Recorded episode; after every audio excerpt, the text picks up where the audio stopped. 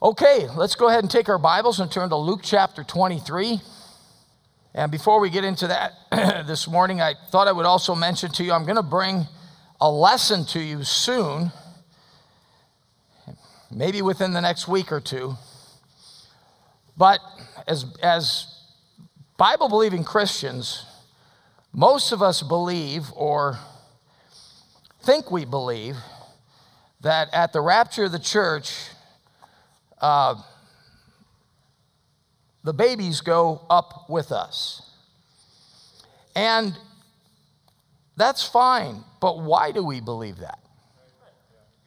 Why do we believe? It's just sentiment. Uh, is God sentimental? So we're sentimental and we assume God's sentimental and God will go along with it, right? Well, that's not how it works. We know that, don't we? So we're going to study what the Bible says and see what the Bible says and make sure we understand what we believe and why we believe it. And, and by the way, I do believe the babies go up in the rapture. I believe uh, babies are, they're not saved, they're safe in Christ. We'll talk about that too. But we ought to know why we believe what we believe. Because I think sometimes we fall in the trap. Do you ever hear somebody say, well, you, you witness to them and they say, I don't believe a loving God would send anybody to hell? How many of you ever heard that one? Every hand should go up. Okay, we've all heard that one. All right, you know what that is? That's sentiment. Okay, I, I, that's my sentiment. I'm sure God's sentimental too, and, and he'll, he'll go along with that. Well, we all know that's not true. So we want to know why we believe what we believe, and uh, we'll be looking at that real shortly. All right, Matthew, or excuse me, Luke chapter 23. And this is a story that I believe is familiar to most of us. We often refer to it as the thief on the cross, but I want to look at it from a little bit different angle this morning, and I think as we do, this may be a real encouragement to some of you. In fact, uh, this is one of those messages. Sometimes you have a message that's just uh, broad in scope, and you figure it applies to everybody. And uh, there are messages that get a little more specific. There's something here for everybody, but uh, there's a specific group that, that, that I'm hoping, by the grace of God, this will be a real encouragement to you. Father, thank you for your word now. Uh, it's just been great to be here already. Lord, I got my money's worth. Uh, the singing, uh, the special music, the fellowship, and uh, just, just being here with your people. And knowing one of these days soon, you're, you're going to blow the horn and take us home.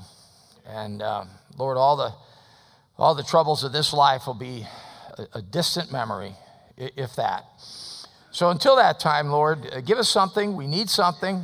Help me to do my part and then after that, get out of the way, and so that you could do your part. And so I walked that tightrope this morning and uh, ask you to give me your wisdom. There's always more to say than I have time to say, so give me that discernment as well. And Father, in this room or uh, on live stream looking in or wherever, I know there's somebody that, that needs this message specifically. This, this is it for them today. They need this, and uh, just pray that you administer grace to their hearts and, and just give them encouragement, specifically the encouragement that you are thinking of them today. And uh, we thank you that you do think of us, Lord. We don't know how you do it, we don't know how you cast uh, attention across such a span of people, but you do it. And Lord, when I'm with you, I, I, I could swear it's just you and me and nobody else, but you do this for so many all at once. You're, you're omnipresent, we thank you for that. So please cast an eye upon us here now and be with us in a special way, for it's in Jesus' name we pray. Amen. Verse 33 And when they were come to the place which is called Calvary, there they crucified him and the malefactors, one on the right hand and the other on the left. Then said Jesus, Father, forgive them, for they know not what they do. And they parted his raiment and cast lots. And the people stood beholding, and the rulers also with them derided him, saying, He saved others, let him save himself if he be Christ, the chosen of God. And the soldiers also mocked him, coming to him and offering him vinegar, and saying, If thou be the king of the Jews, save thyself. And a superscription was also written over him in letters of Greek in Latin and Hebrew, this is the King of the Jews. And one of the malefactors which were hanged railed on him, saying, If thou be the Christ, save thyself and us. Uh, you see the cruelty of the devil here manifested in so many different ways. But Christ is dying this painful death as the innocent one, and all anybody can do is to think of accusing him and challenging him and debasing him. And you see what's going on here. And in verse 40, but the other answering rebuked him, saying, Dost not thou fear God, seeing thou art in the same condemnation, and we indeed justly? For we receive the due reward of our deeds, but this man hath done nothing amiss. And he said unto Jesus, Lord, remember me when thou comest into thy kingdom. And Jesus said unto him, Verily I say unto thee, today shalt thou be with me in paradise. Now, this is a great portion of scripture with all of the elements of the gospel in it. I mean, if you want to show somebody how to be saved, this is an excellent story to go to. I mean, this man, this malefactor, he admits he's a sinner. He admits he's getting what he deserves. He turns to Jesus directly and asks him, and Christ gives him assurance. I mean, think about it this morning. The Lord Jesus Christ, he, he died before the other two, and, and we know this because when the Roman soldiers went to break his legs to finish him off, they didn't have to. He had already died. And so Christ was waiting for this man in paradise when his legs were broken and he finally could no longer breathe because on the cross, when those legs were broken, they couldn't push up as well as pull and, and, they, and they would suffocate. And, and, and moments after his death, he was in the presence of God.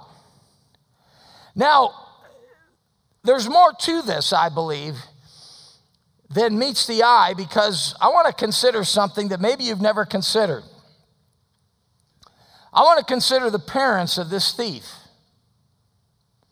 I want to consider the parents of this thief.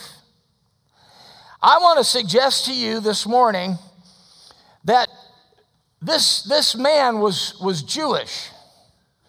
And, and I think, based on some of the things he said, the evidence points in that direction. And if he was Jewish, he likely near, lived nearby. And, well, if you are, you have parents, right? All of us are here because of parents. And his parents likely lived somewhere around there, may well have been at the scene here, somewhere nearby. It's a fair assumption. And you know what? It's very possible as they stood there, maybe at the back of the crowd, looking on, hearts breaking, times through teary eyes they may have saw themselves as a failure. They may have seen themselves as a failure. But I'm here to tell you this morning, based on the evidence in our story, that these parents weren't a failure. And I'm going to show you why. You know, we do the best to raise our kids for the Lord. We make no bones about it. We do everything we can to teach them to do right. And we hope someday, as when Elisha slapped that mantle down and said, Where's the Lord God of Elijah? They will do the same thing someday. Coming into adulthood, I'm always so encouraged when our kids turn 18 and they join the church for themselves. That's always an encouraging thing. Uh, up to that point, as, a, as a, a, a, sort of honorary member of Treasure Valley Baptist Church, they've been on their parents' coattail, but they've made that decision. We, we, we hope they do that. that. That's what we, we raise them in that direction. But consider this situation capital punishment, obviously for some capital crimes, had to have broken the hearts of his parents. They had to, at times, have, have thought, to my, thought to themselves that that other people, maybe in the community, might have looked at them as failures. They might have thought to themselves that maybe the na- neighbors did. You know, the public can be cruel. uh, the public can be foolish. I always think of the disciples with the blind man in John 9. They, they asked the most genius question Lord, who did sin? This man or his parents that he was born blind? I think if I'd been the Lord then, I would have taken them all for an IQ test later. Him? He sinned. That's why he was born blind. So, what did he sin in his pre existence? Did he sin in the womb? Yeah, he was having wild parties in his mother's womb. I mean, but the public can be foolish, they can be irrational, and they can be cruel. Maybe they met with a certain amount of disdain in the synagogue. Certain assumptions are often made. One preacher one time said it wasn't very far from the high chair to the electric chair. And so people ask, who's to blame? How about this one? Who's to blame? How about the devil? How about if we blame the devil? That'd be a good place to start. How about if we accuse the accuser? And so, perhaps at the foot of the cross this morning or somewhere back in the crowd, there was a mom or a dad or both with broken hearts. And maybe they thought they were a failure. But I want to suggest some evidence this morning that suggests that they weren't. I want you to look at verse 40. Look at verse 40. But the other answering rebuked him, saying, The other answering rebuked him, saying, Dost not thou fear God, seeing thou art in the same condemnation? Do you know, no parent is a failure who teaches their child to fear God. Now, the other guy didn't fear God. But he did. Where did he learn that? Where did he learn that?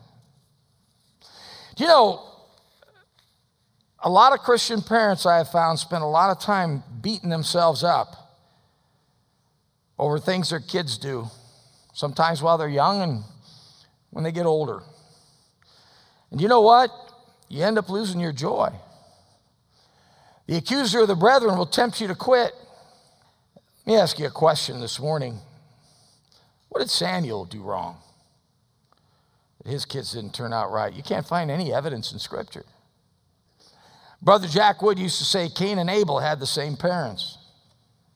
But no parent is a failure who teaches their child to fear God. The Bible says the fear of the Lord is the beginning of wisdom. The fear of the Lord is the beginning of understanding. The Best nutshell definition I can give you of the fear of the Lord is living life in light of final judgment. And he learned this at home. He didn't he didn't learn it in the God-hating humanistic public schools. I was reading an article the other day. There are public schools around the country. I don't know if they're doing it around here, but they have uh, gender transition closets now for the kids. They can come to school, change into their trans clothes, wear them during the day, get back in their regular clothes at the end of the day, and go home, and mom and dad will be never the wiser. How's that for support in the family? He didn't learn it in the military, probably didn't learn it on the job, probably learned the fear of the Lord at home. Mom and dad took him to synagogue. And you know, verse 40 is a real miracle because he rebukes the other thief. Now, at first, he didn't. In fact, in Matthew and Mark, the Bible says that they, both the malefactors, cast the same in Jesus' teeth. So at first, these men were in league. Perhaps they were both convicted of a, a crime that they committed together. Partners in crime, we would call them but they part company here. He rebukes his friend.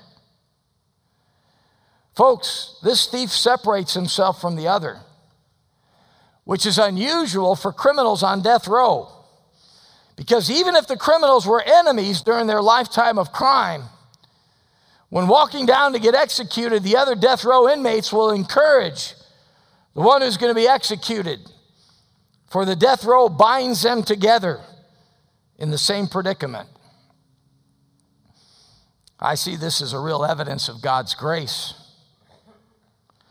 You know, the Bible says, Paul talking about himself, he said, This is a faithful saying and worthy of all acceptation that Christ Jesus came into the world to save sinners, of whom I am chief.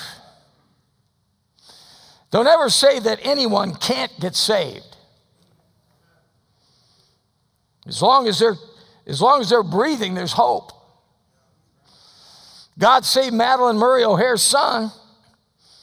History tells us that God saved Joseph Stalin's daughter. I've read David Berkowitz's testimony, son of Sam. I believe he really got saved. Bible says he's able to save them to the uttermost that come unto God by, by him. But no, no parent is a failure who teaches their child to fear God. The fear of the Lord is the beginning of wisdom. He probably watched his parents say grace at meal times. He was probably tucked into bed many a time with a bedside prayer. He probably spent time with his family in, in devotions. No parent's of failure teaches their kid to fear God. Number two, look at verse 41. Verse 41 And we indeed justly, for we receive the due reward of our deeds. Secondly, no parent is a failure who has taught his kids there are consequences for doing wrong. Unlike Cain, who said, My punishment is greater than I can bear. This man said, We indeed justly. We're getting what we deserve. I deserve this punishment. Boy, we live in a, genera- a generation that uh, doesn't like to buy into that one anymore. It's always somebody else's fault. You know, one of the things you can do when you're raising your kids to help them with this is when you say, You do this, this will happen, make sure this happens. Amen? whatever it is, uh, uh, uh, on a punitive basis. This generation has a problem believing that. He was taught you have to pay for wrongdoing. He was taught the law of reaping and sowing. And he must have learned this before he left home. And God brought it to his remembrance.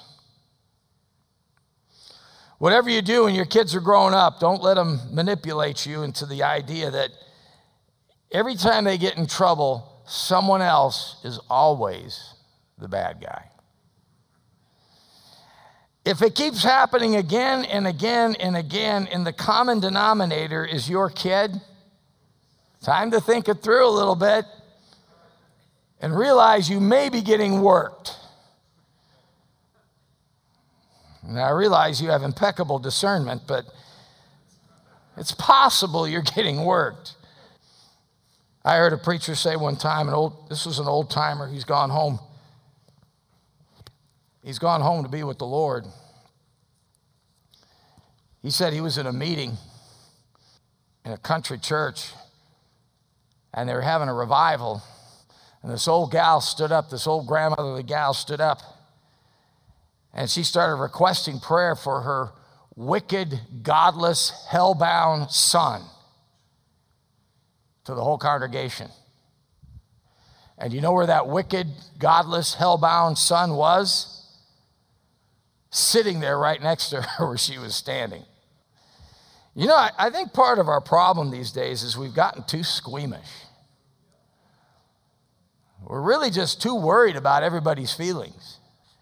But adults have volition. Adults have volition.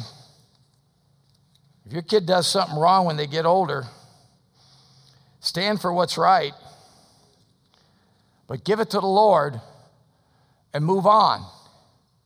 And don't let it, don't let it rob you of your joy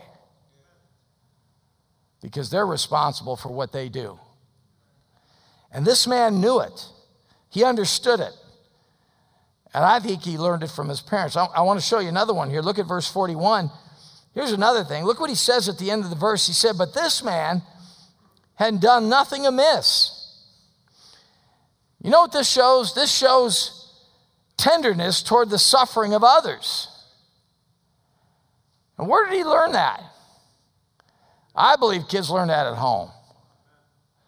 Can, can I say something to you? And I'm, I'm looking for the right word here. Girls can be this way, but little boys can be this way too. Uh, it's okay if you want your girl to be a princess. I get that. That's all cute and between you and your, your girl or your granddaughter or whatever. But don't let your little girl be a snot.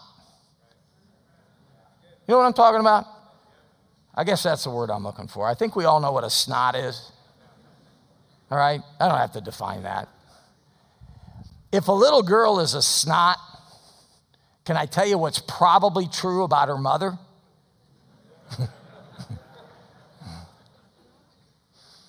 snots beget snots.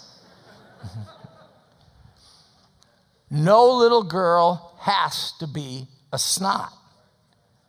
You can teach her not to be. And, if she's got something on somebody, then teach her how to just thank God that she's blessed, not be arrogant. You get what I'm saying? And, and this man somewhere learned to be tender toward the suffering of others because he's recognizing that Jesus didn't deserve what he was getting. This man had done nothing amiss. Teach him to be kind to the handicapped. Teach them to be kind to those less fortunate. I told you, sometimes conservative people and even Bible believing Christians, we can be a little dismissive about that. But do you realize a lot of us are only a couple of bad decisions from being poor? Teach them to be kind to the poor. Teach them to be kind to elders. Hold the door open, stuff like that. Marks of the end times is, is people being hard hearted. The Bible says, because iniquity shall abound, the love of many shall wax cold. I think of our country. Uh, the latest statistic I got was r- right at 4,000 babies a day dying in America from abortion. And of course, Roe v. Wade is out there in, in the open and all the discussion and all that. But our, our country is, is evidencing hard heartedness. And it's up to us to teach our kids not to be hard hearted. And the best way to do that is to leave a good example. When you go to a restaurant, leave a good tip.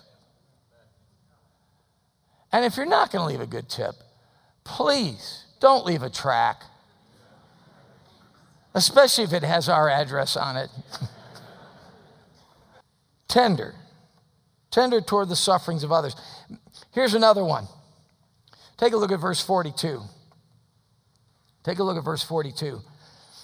And he said unto Jesus, Lord, remember me when thou comest into thy kingdom. You know what he knew? He knew the story of Jesus. He knew who that was. He knew that he knew that God had a kingdom. And, and he wanted to be part of it. I believe his mom taught him that. I believe his dad taught him that. And, and maybe mom and dad had seen some of the miracles. Maybe he had seen some of them.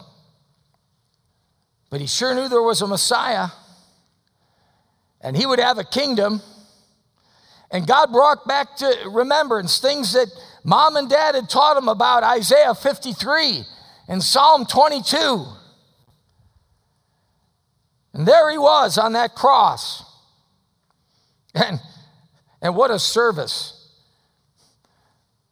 Pilate rendered to that man when he put that superscription over Jesus in Hebrew and Latin and Greek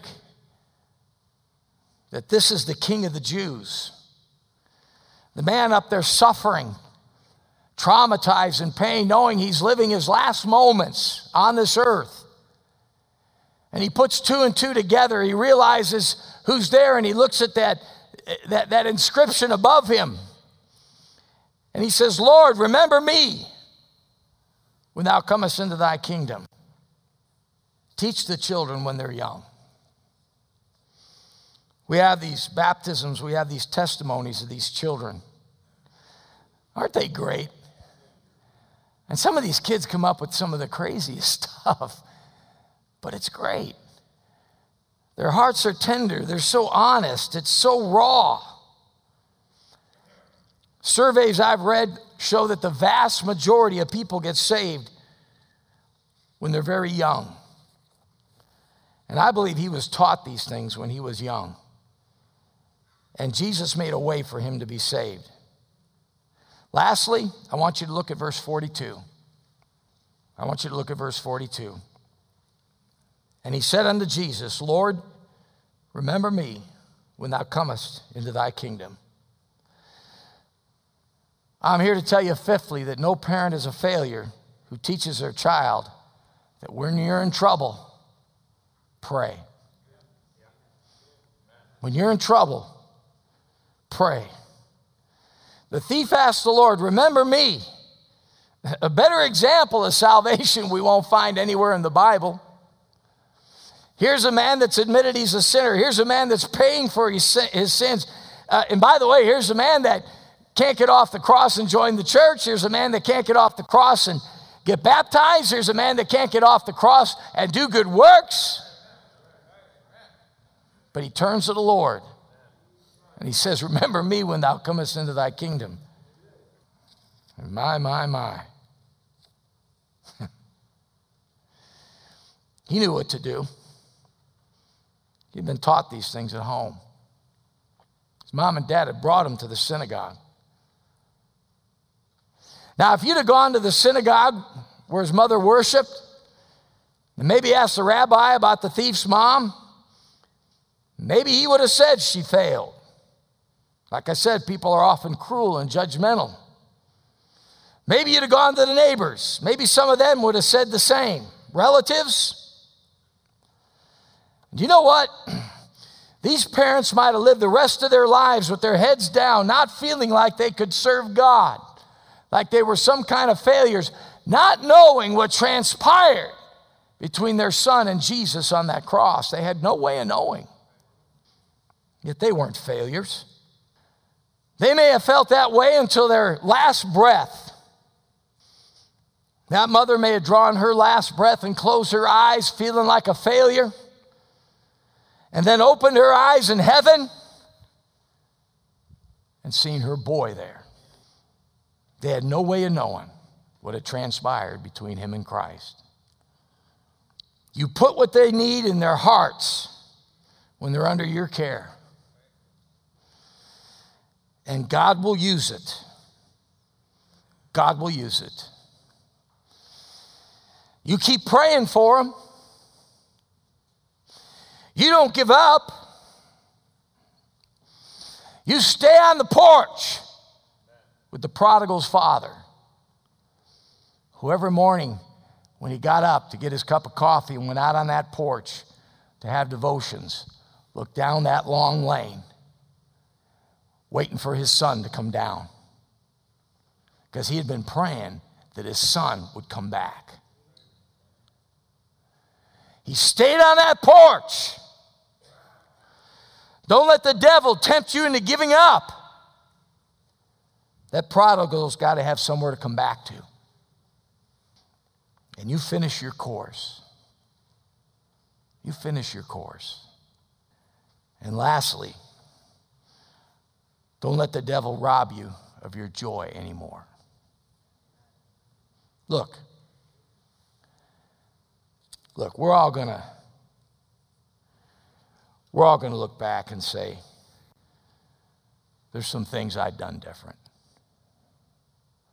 We're all to look back and see as parents things that were failures of ours. And you know what 1 John 1 9 says? If we confess our sins, he is faithful and just to forgive us our sins and to cleanse us from all unrighteousness. Did you hear that last part? And to cleanse us from all unrighteousness. And if you look at some of those things and you see them as sin before God, then confess them and then move on. And look, let me say this too. If you're so blessed that all of your kids have grown up and they're doing right, then give all the credit in the world to God, answered prayer, and His grace. And don't get arrogant about it. And you pray for those kids that, to your knowledge, aren't doing right and be a blessing to those other parents. But whatever you do, don't be arrogant. Because they're only one decision from blowing it. I like what I heard a guy one time. This guy was a preacher. And I called him and I got his voice message, and it was around Christmas time. And he said, My name is so and so, and if I don't pick up, leave a message, I'll call you back as soon as I can. Merry Christmas, and thank you for not sending me a Christmas letter chronicling all the achievements of your children. Did you ever get one of those? About five pages worth every piano lesson the kid ever had. But you get the idea. We're all in this together, amen?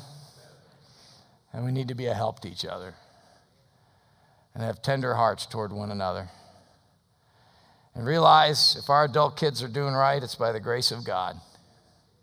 And it's in spite of a lot of our mistakes, amen?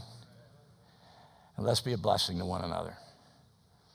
But if you got someone out there in the far country, a child or a grandchild, don't give up. Keep praying for them. Keep doing right. And you probably did a better job of raising them than you know. Let's go to the Lord in prayer. Father, we thank you for your word this morning and we thank you for this story. There's so many things in it, there's so much everywhere in the Bible. And uh, just a wonderful book. But I just pray this morning that some parent out here in the congregation or looking in, and, and Lord, the devil's been beating them up about this thing. And Father, frankly, that's what the devil does to all of us about everything. Lord, if I listen to the devil, I've never preached a message that was worth anybody's time to even listen to. He does that, he's an accuser. And sometimes He's got a lot to work with with us. But we thank you, Lord. We thank you for 1 John 1 9. Says, if we confess our sins, He is faithful and just to forgive us our sins and to cleanse us from all unrighteousness. Father, help us to apply that in our lives wherever it's needed, whenever it's needed. And then go on, knowing that we've been cleansed of all unrighteousness and that our joy might be restored. And we might walk with you in confidence and in victory. Not with our heads down, not defeated, not shuffling our feet along like a bunch of zombies, but you might put the bounce back in our steps. And just take this message and do whatever you need to do with it, Lord. It might be a help to somebody this morning. Father, we pray for anybody within earshot, whether they're here in this building or looking in. They don't know Christ as their personal Savior. Help to see, Lord, this is a perfect example of what they can do. Admit to you that they're a sinner And their, their sin deserves punishment, Lord. May they be willing to turn away from that sin and trust Jesus Christ as their crucified, buried, and resurrected Savior. I look forward someday, Lord, to meeting this man, the thief on the cross, arguably the first one saved as a result of the crucifixion of our Lord Jesus Christ.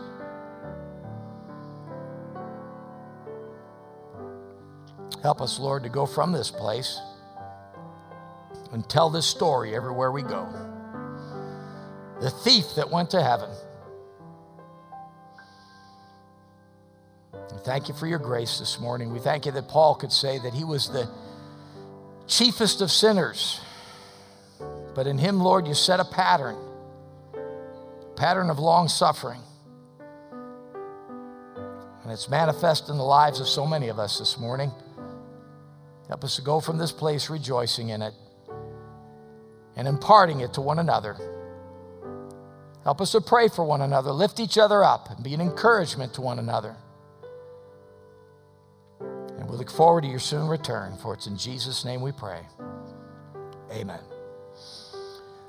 Let's stand and take our hymnals and turn to number uh, 492. 492.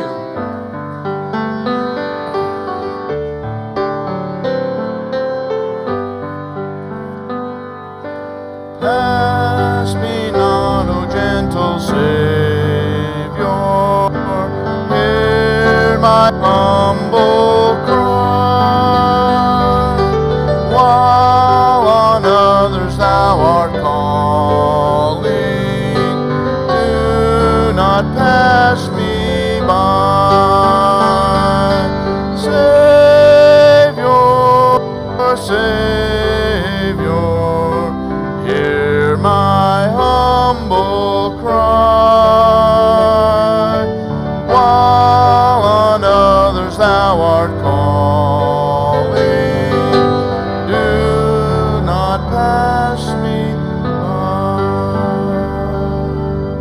Let's bow our heads and be an attitude and spirit of prayer while the instruments are playing and some have come up to pray.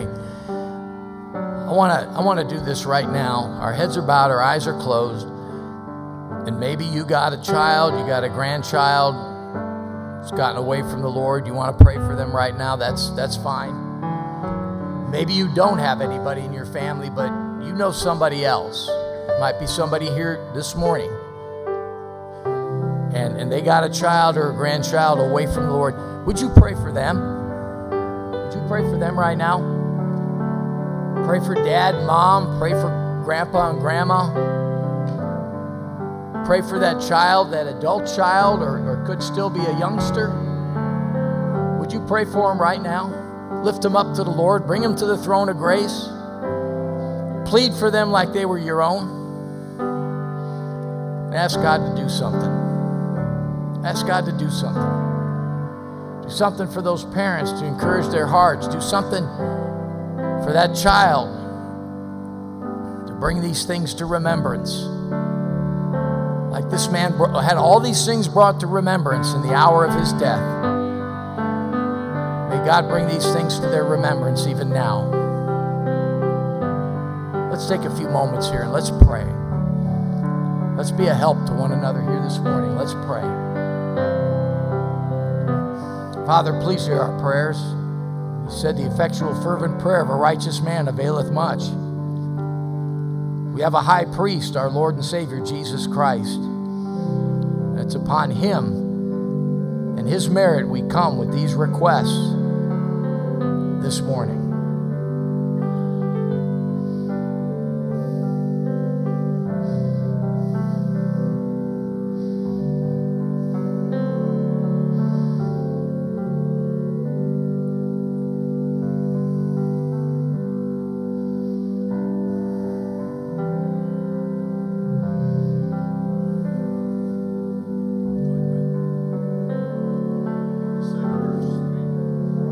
2 on the second verse. Let me at the throne of mercy find a sweet relief,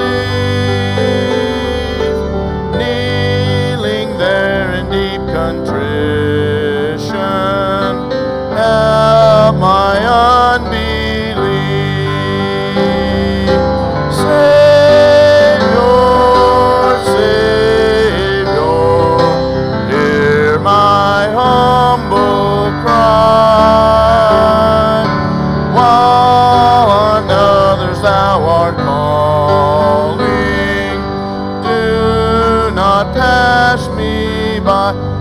Last verse. Thou, the spring of all my comfort, more than life to me. Whom have I on earth beside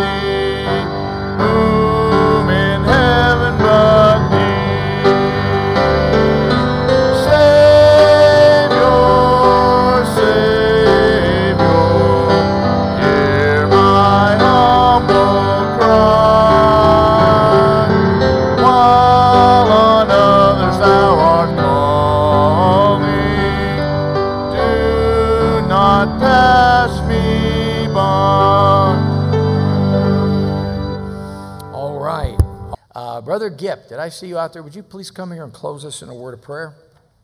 Father, we sure are thankful for you. All of us are here because of you, what the pastor said today. You paid for our sins. That's what, that's what gives us our confidence. That's what brings us here today. We pray, God, that as we leave here, uh, like the pastor said, just about a, a, a tip at a meal, it's a testimony. God, help us to be a testimony to all around us. God, as the world gets darker in our country, uh, actually turns to darkness, our light should shine brighter. God, if there's somebody that is in here that hadn't trusted you, or somebody watching that hadn't trusted you, let them think about it all day, God. If there's a wayward child out there, a wayward Christian, let them never enjoy a Sunday out of church. In Jesus Christ's name we pray. Amen.